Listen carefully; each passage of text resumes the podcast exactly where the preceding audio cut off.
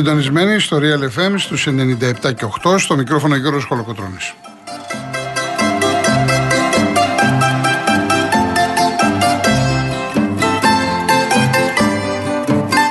Τηλέφωνο επικοινωνίας 211-200-8200. Επαναλαμβάνω 211-200-8200. Η κυρία Δέσπινα Καλοχέρη είναι σήμερα στο τηλεφωνικό κέντρο. Ο κύριος Αντώνης Μορτάκης στη ρύθμιση του ήχου.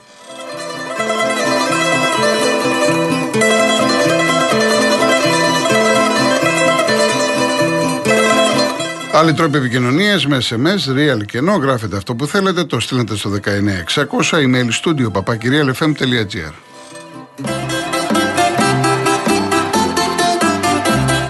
Κυρίες Δεσποινίδες και κύριοι, καλό σας μεσημέρι, καλή εβδομάδα.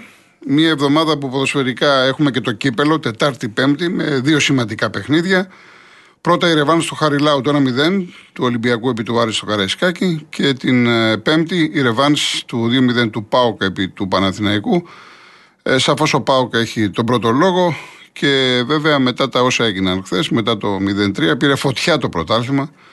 Σύμφωνα με τους ε, ειδικούς των στοιχηματικών εταιριών αυτή τη στιγμή προβάλλει σαν μεγάλο φαβορή ΑΕΚ, παρά το γεγονός ότι είναι ένα πόντο πίσω ε, από τον Παναθηναϊκό. Δεν θα διαφωνήσω για την ΑΕΚ, η οποία έχουμε πει ότι έχει παίξει το καλύτερο ποδόσφαιρο, αλλά πρέπει να βάλουμε αστερίσκους ότι έχει προβληματίσει, ειδικά χθες το πρώτο ημίχρονο του αγώνα στην ε, Νεάπολη, όπου δεν υπήρχε στο γήπεδο. Στο γήπεδο εμφανίστηκε στο δεύτερο ημίχρονο και μετά τις αλλαγές του Αλμίδα και βέβαια στο τέλος ε, έγινε αυτό που περιμέναμε όλοι μετά την ασφιχτική πίεση. Ε, θα αναφερθώ βέβαια στο τι έγινε το Σαββατοκύριακο με ειδική βέβαια ε, αναφορά στα μάτια του Παναθηναϊκού, του Ολυμπιακού και της ΑΕΚ και μετά τις 4 θα βγουν και οι γραμμές. Απλά θα παρακαλέσω σήμερα να θα προηγηθούν όσοι θέλουν να μιλήσουν αθλητικά γιατί ήδη έχουν πάρει 4-5 άτομα τα οποία από ό,τι μου είπε η Δέσποινα είναι εκτός ποδοσφαίρου. Ε, γι' αυτό λοιπόν θα παρακαλούσα σήμερα να μιλήσουμε για τα ποδοσφαιρικά και από αύριο εδώ είμαστε.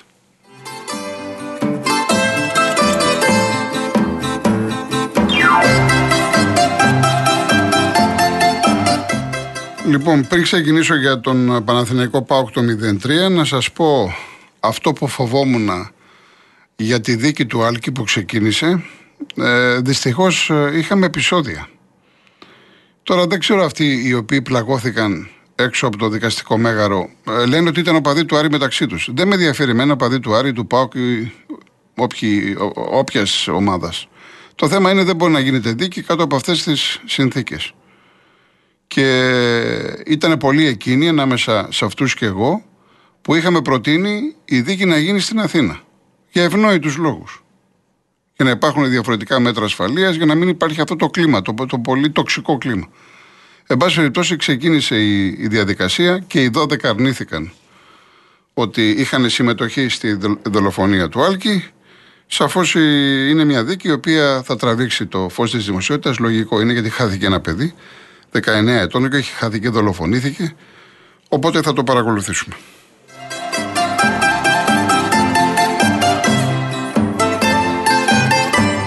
Λοιπόν, Λεωφόρος Παναθυναϊκό Πάοκ 03. Θα ξεκινήσω από το τέλος και θα σταθώ στην οριμότητα των οπαδών του Παναθηναϊκού, οι οποίοι χειροκρότησαν τον προπονητή, χειροκρότησαν τους παίχτε. Έτσι πρέπει να στηρίζονται όλες οι ομάδες του κόσμου. Στη στραβή, στη δύσκολη, ο κόσμος να είναι εκεί. Και όχι να ζούμε καταστάσεις παλιές.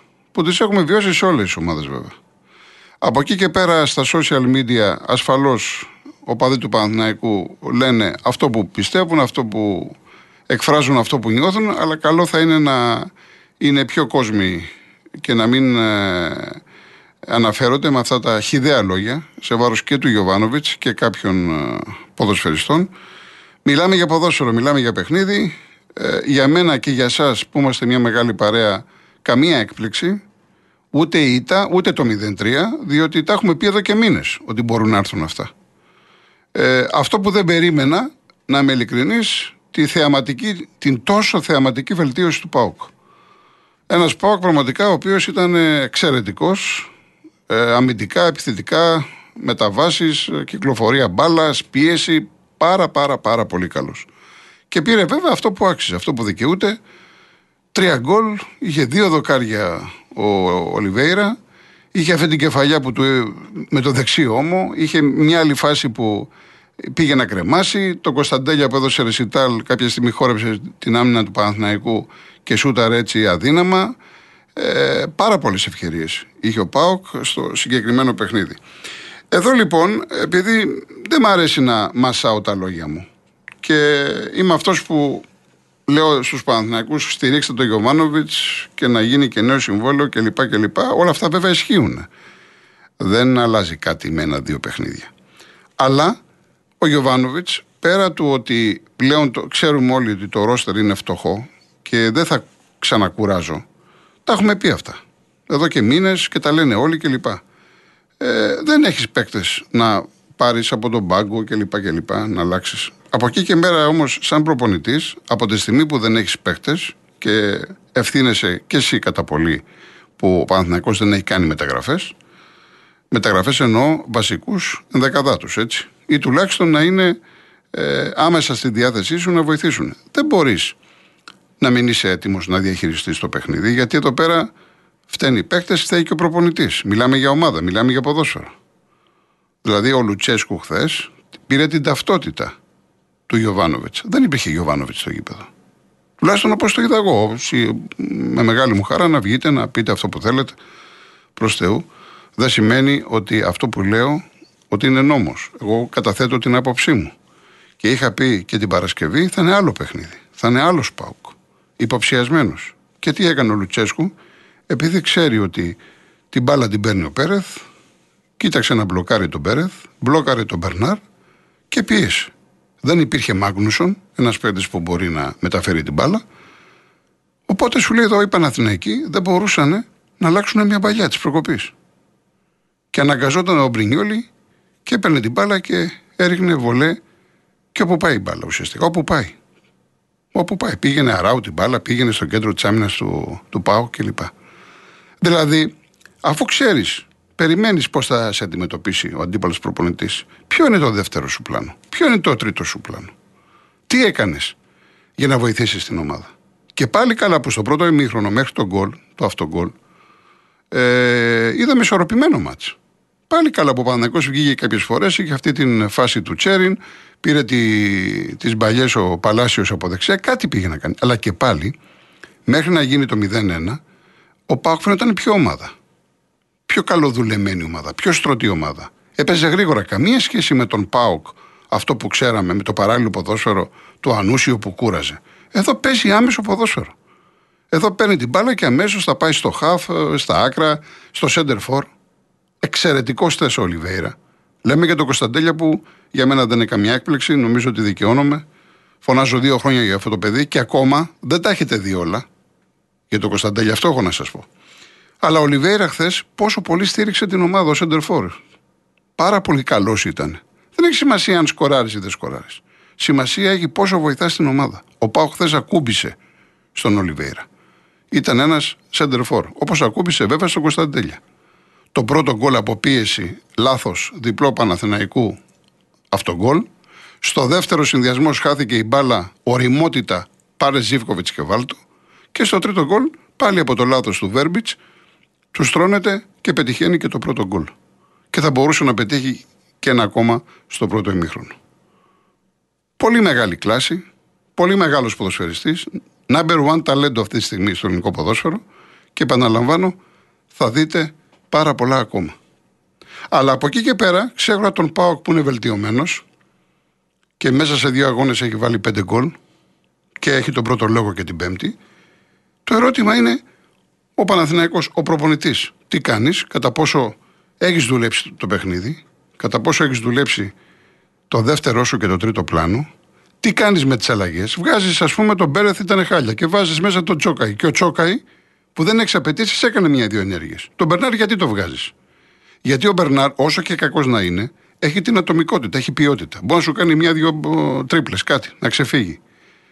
Βάζεις μέσα το σπόρα. Ναι, αλλά ποιος είναι αυτός που θα δώσει παιχνίδι; Ποιος θα κάνει παιχνίδι, ποιος θα βγάλει σέντρες, ποιος θα ε, παίξει συνδυαστικό ποδόσφαιρο; Πώς θα πάει η μπάλα μπροστά; Βέβαια, ο Παναθυναϊκό, κυρίες και κύριοι, μετά το 2-0, δηλαδή με το καλημέρα του δεύτερου μηχρόνου, τελείωσε. Τελείωσε εκεί και νομίζω τελειώσαν όλοι. Τελειώσαν οι παίκτες, τελειώσαν οι οπαδοί, τελειώσαν, τελείωσε ο προπονητής κλπ. κλπ, κλπ.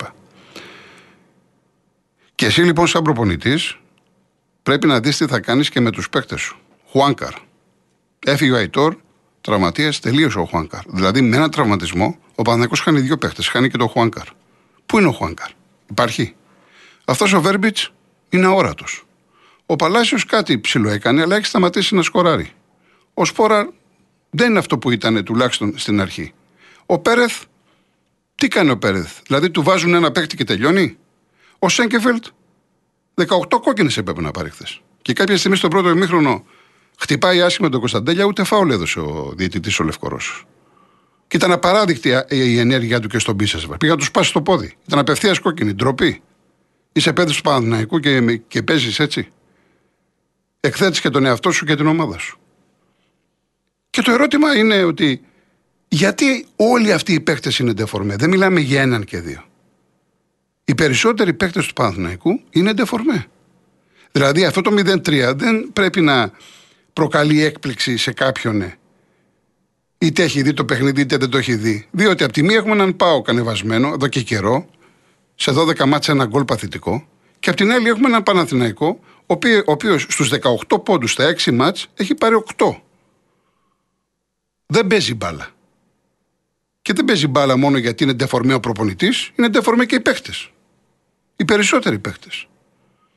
Άλλο τώρα, είπαμε, ας τα αφήσουμε αυτό με τις μεταγραφές και αν έχει πλούσιο ρόστερ ή όχι. Το θέμα είναι ότι ο Παναθυναϊκό δεν παίζει μπάλα. Έχει χάσει και τη ρέντα και μόλις δεχτεί πίεση, γεια σας. Ε, δεν είναι έτσι. Θα δεχτείς πίεση. Πρώτος είσαι. Ήσουν με μείον 12. Ε, ήσουν, ναι, 12 ε, πόντους από τον Ολυμπιακό και τον Μπάουκ. Ήσουν 8 από την ΑΕΚ. Δεν θα δεχτείς πίεση. Δεν θέλουν όλοι να σε κερδίσουν. Δεν θα σου βάλουν παίκτες. Δεν θα σε στριμώξουν. Εσύ τι κάνεις; Έκανε κάτι ο Γιωβάνοβιτς; Έκαναν κάτι οι ποδοσφαιριστές του Παναναναϊκού. Απολύτως τίποτα. Και τώρα έφτασαν στο σημείο να θεωρούνται τρίτο φαβορή μετά την ΑΕΚ και τον Ολυμπιακό. Διαφημίσεις και γυρίζουμε. Εάν δεν προλάβω να πω κάποια. Γιατί με ρωτάτε αρκετά πράγματα για τον Παναθηναϊκό, αλλά επειδή τις τελευταίες μέρες πολλοί έχουμε μιλήσει για Παναθηναϊκό, έτσι, υπάρχουν και άλλα μάτς. Ε, αν δεν προλάβω αύριο, μεθαύριο έχουμε, έχουμε καιρό. Υπάρχει η ΑΕΚ, υπάρχει και ο Ολυμπιακός, υπάρχουν και άλλες ομάδες. Λοιπόν, Ιωνικός ΑΕΚ, ε, μία ΑΕΚ η οποία στο πρώτο ημίχρονο είχε ξεχάσει να κατεβάσει το χειρόφρανο. Ήταν κακή η εμφάνισή της. Ίσως ευνηδιάστηκε από το πώς μπήκανε μέσα οι Ιωνικοί και πραγματικά και εγώ που έβλεπα το πρώτο ημίχρονο έλεγα να αυτή η ομάδα του Ιωνικού έπαιζε έτσι όλα τα παιχνίδια δεν σας λέω ότι θα είχε σωθεί αλλά θα είχε κάποιους πόντους περισσότερο φαντάζομαι. Ένας Ιωνικός πολύ καλά διαβασμένος ενισχυμένη άμυνα πίσω από την μπάλα πήγαιναν πρώτοι παίκτες τους στις μονομαχίες κερδίζανε μπάλες να φύγουν στην κόντρα Είχαν το δοκάρι του Κάνιας, προηγήθηκαν και ήταν φυσιολογικό. Το 1-0 ήταν απόλυτα φυσιολογικό. Η ΑΕΚ ήταν κακή, δεν ξέρω. Μπλαζέ ήταν. Επηρέασε πολύ η μη συμμετοχή του Λιβάη Γκαρσία που δεν ήταν στην αποστολή. Ε, Πάντως ε, όλοι οι παίκτες, τα βασικά στελέχη, εκτός ε, τόπου και χρόνου ήταν. Δηλαδή έβλεπες τον Πινέδα, λες, τι κάνει τώρα αυτός εδώ. Ο Φαν Βέερτ δεν υπήρχε στο γήπεδο με την έννοια ότι πελαγοδρομούσε. Ο Αραούχο γενικά μία ΑΕΚ κακή. Για να λέμε τα πράγματα με το όνομά τους, δηλαδή το 1-0 ήταν απόλυτα δίκαιο στο πρώτο ημίχρονο. Στο δεύτερο ημίχρονο σιγά σιγά άρχισε να ανεβαίνει γιατί με την πλάτη στον τοίχο θα μπορούσε σε μια φάση εκεί που έγινε ένα λάθος του, του goalkeeper της ΑΕΚ, του Αθανασιάδη, θα μπορούσε να γίνει το 2-0 αλλά δεν έγινε, τόσο σε το σουτ με διπλή προσπάθεια και ο Αλμέιδας σου λέει εδώ ας πατήσω γκάζι και ό,τι γίνει. Είναι για λάτρης της επίθεσης και ξέρεις στον πάγκο τι έχει. Αυτή λοιπόν είναι η διαφορά εκ Παναθηναϊκού. Ότι ο ένας κοιτάει και σου λέει θα βάλω τον Τσοκάη που είναι το παιδί ένα εξαροχτάρι και ό,τι κάνει. Εντάξει. Θα βάλω το Σάντσες και ο άλλος τι βάζει; Πάολο Φερνάντες. Πεκταράς. Έτσι. Βάζει το Τσούμπερ, βάζει το Μάνταλο, βάζει τον Κατσίνοβιτς. Καταλάβατε τώρα ποια είναι η διαφορά. και γιατί και εγώ έλεγα ότι η ΑΕΚ έχει τον πρώτο λόγο γιατί η ΑΕΚ έχει το γήπεδο, έχει το κίνητρο, έχει τη δίψα. Αλλά έχεις και πάγκο. Που αυτοί οι παίχτες θα μπορούσαν να ήταν και βασικοί. Έχεις λοιπόν την ποιότητα να αλλάξεις το ματς. Και τι έκανε ο Αλμέιδα; Οι 9 στους 10 προπονητές για να μην πω και 8. Άντε, εντάξει, μην είμαι υπερβολικός. Θέλετε 8, θέλετε 7. Έβγαλε τον Φαν Βέερτ. Που συνήθως οι περισσότεροι τι θα κάνανε; Θα βάζανε δεύτερο παίκτη δίπλα στον Ολλανδό. Ή μπορεί να έλεγε στον Αραούχο πήγαινε και παίξε κοντά του. Να γεμίσουμε την περιοχή. Τι έκανε όμως ο Αργεντίνος; Ο Αργεντίνος πήγε να σπάσει τον Ιωνικό από τις άκρες. Να ο Πάολο Φερνάντες, να ο Μάνταλος, να ο Γκατσίνοβιτς, ο Τσούμπερ που έβαλε το δεύτερο γκολ. Το λάθος του Ιωνικού είναι ότι μπήκε μόνος του μέσα στην περιοχή. Δεν μπόρεσε να το διαχειριστεί. Πνευματικά λύγησε, κουράστηκε. Ενώ αν ήταν πιο ξύπνη, και εδώ πέρα σαφώς παίζει ρόλο και ο προπονητής, θα έπρεπε την ομάδα όσο γίνεται να τη βγάλει προς τα έξω. Να κρατήσει λίγο μπάλα, να κάνει δύο-τρεις αντεπιθέσεις. Ο Ιωνικός είχε μπει, έβαλε πούλμαν στη γραμμή του τέρματος, του Χουτεσιώτη.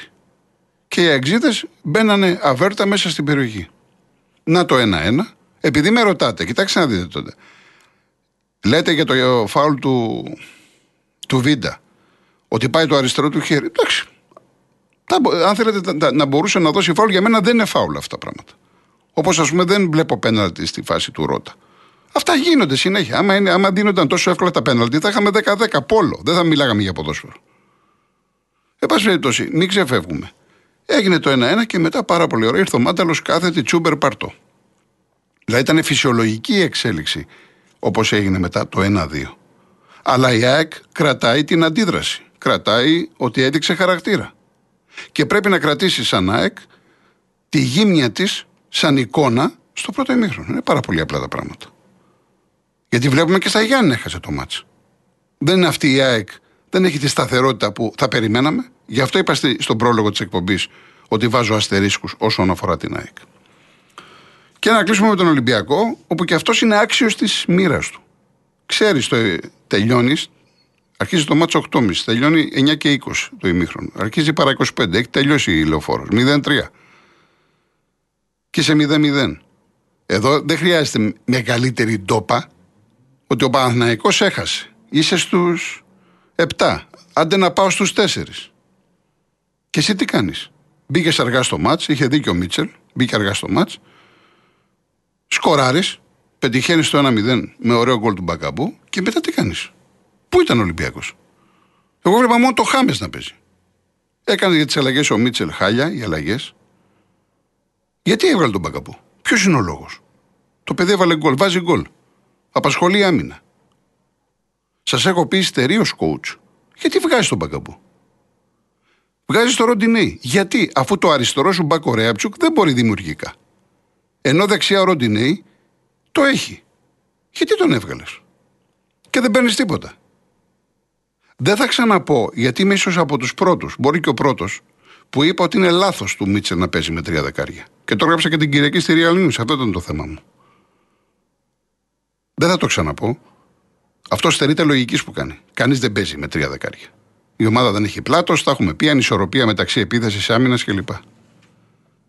Αλλά δεν μπορεί να προηγήσει να μην σφίγγεις στην ομάδα, να μηδένει η ομάδα.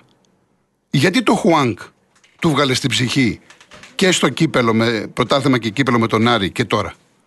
Και δεν μπορούσε να πάρει τα πόδια του ο Κορεάτης. Ο Ολυμπιακός στην κυριολεξία έκανε χαρακτήρι χθες. Θα μπορούσε να πάρει τον αγώνα. Ήθελε λίγο μυαλό. Όπως πρέπει να έχει μυαλό και ο Παπασταθόπουλος με τον Ντόι για το πώς έγινε το 1-1. Ο Δε Ντόι μου τρώει φάση από τον Χατζησαία από πλάγιο. Το δοκάρι του ατρόμητου ήταν από πλάγιο, κεφαλιά του Χατζησαία.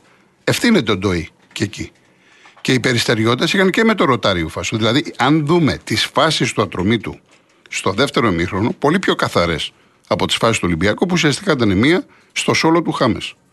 Που εξουδετέρωσε ο Γιάννιώτη. Και μάλιστα ο Ατρόμητος είχε κοντά τις γραμμές και ουσιαστικά είχε τον έλεγχο στο χώρο του κέντρου. Γι' αυτό και πολύ συχνά επισκεπτόταν την αιστεία του Πασχαλάκη. Δηλαδή ο Ατρόμητος, πέρα από την ισοπαλία, είχε χτυπήσει καμπανάκι με το 2-2 στη ρεβάνση του κυπέλου και κέρδισε τις εντυπώσεις. Προσπάθησε, πάλεψε. Ο Ολυμπιακός, ο οποίος πάει για πρωτάθλημα. Πού ήταν η ενέργεια, πού ήταν η ένταση, πού ήταν οι παίκτες που βάλαν τα πόδια τους στη φωτιά; Είδατε εσείς τίποτα γιατί εγώ δεν είδα. Εγώ είδα και ντεφορμέ τον προπονητή για μία ακόμα φορά, γιατί τον είχαμε δει και στα Γιάννενα, και είδα και τους παίκτες οι περισσότεροι, λες και ε, ότι τους είχε πει κάποιος ότι ξέρετε κάτι, θα κερδίσουμε. Δεν βλέπετε τι γίνεται στο πρωτάθλημα; Ότι κάθε αγωνιστική είναι αμφίροπη. Ότι όλα τα μάτς πλέον παίζονται κατά τέτοιο τρόπο που τα πάντα μπορούν να γίνουν. Γιατί παίζεις έτσι, τόσο soft, όπως ήταν ο χθεσινός Ολυμπιακός; Λοιπόν, πάμε διαφημίσεις, ειδήσεις και γυρίζουμε.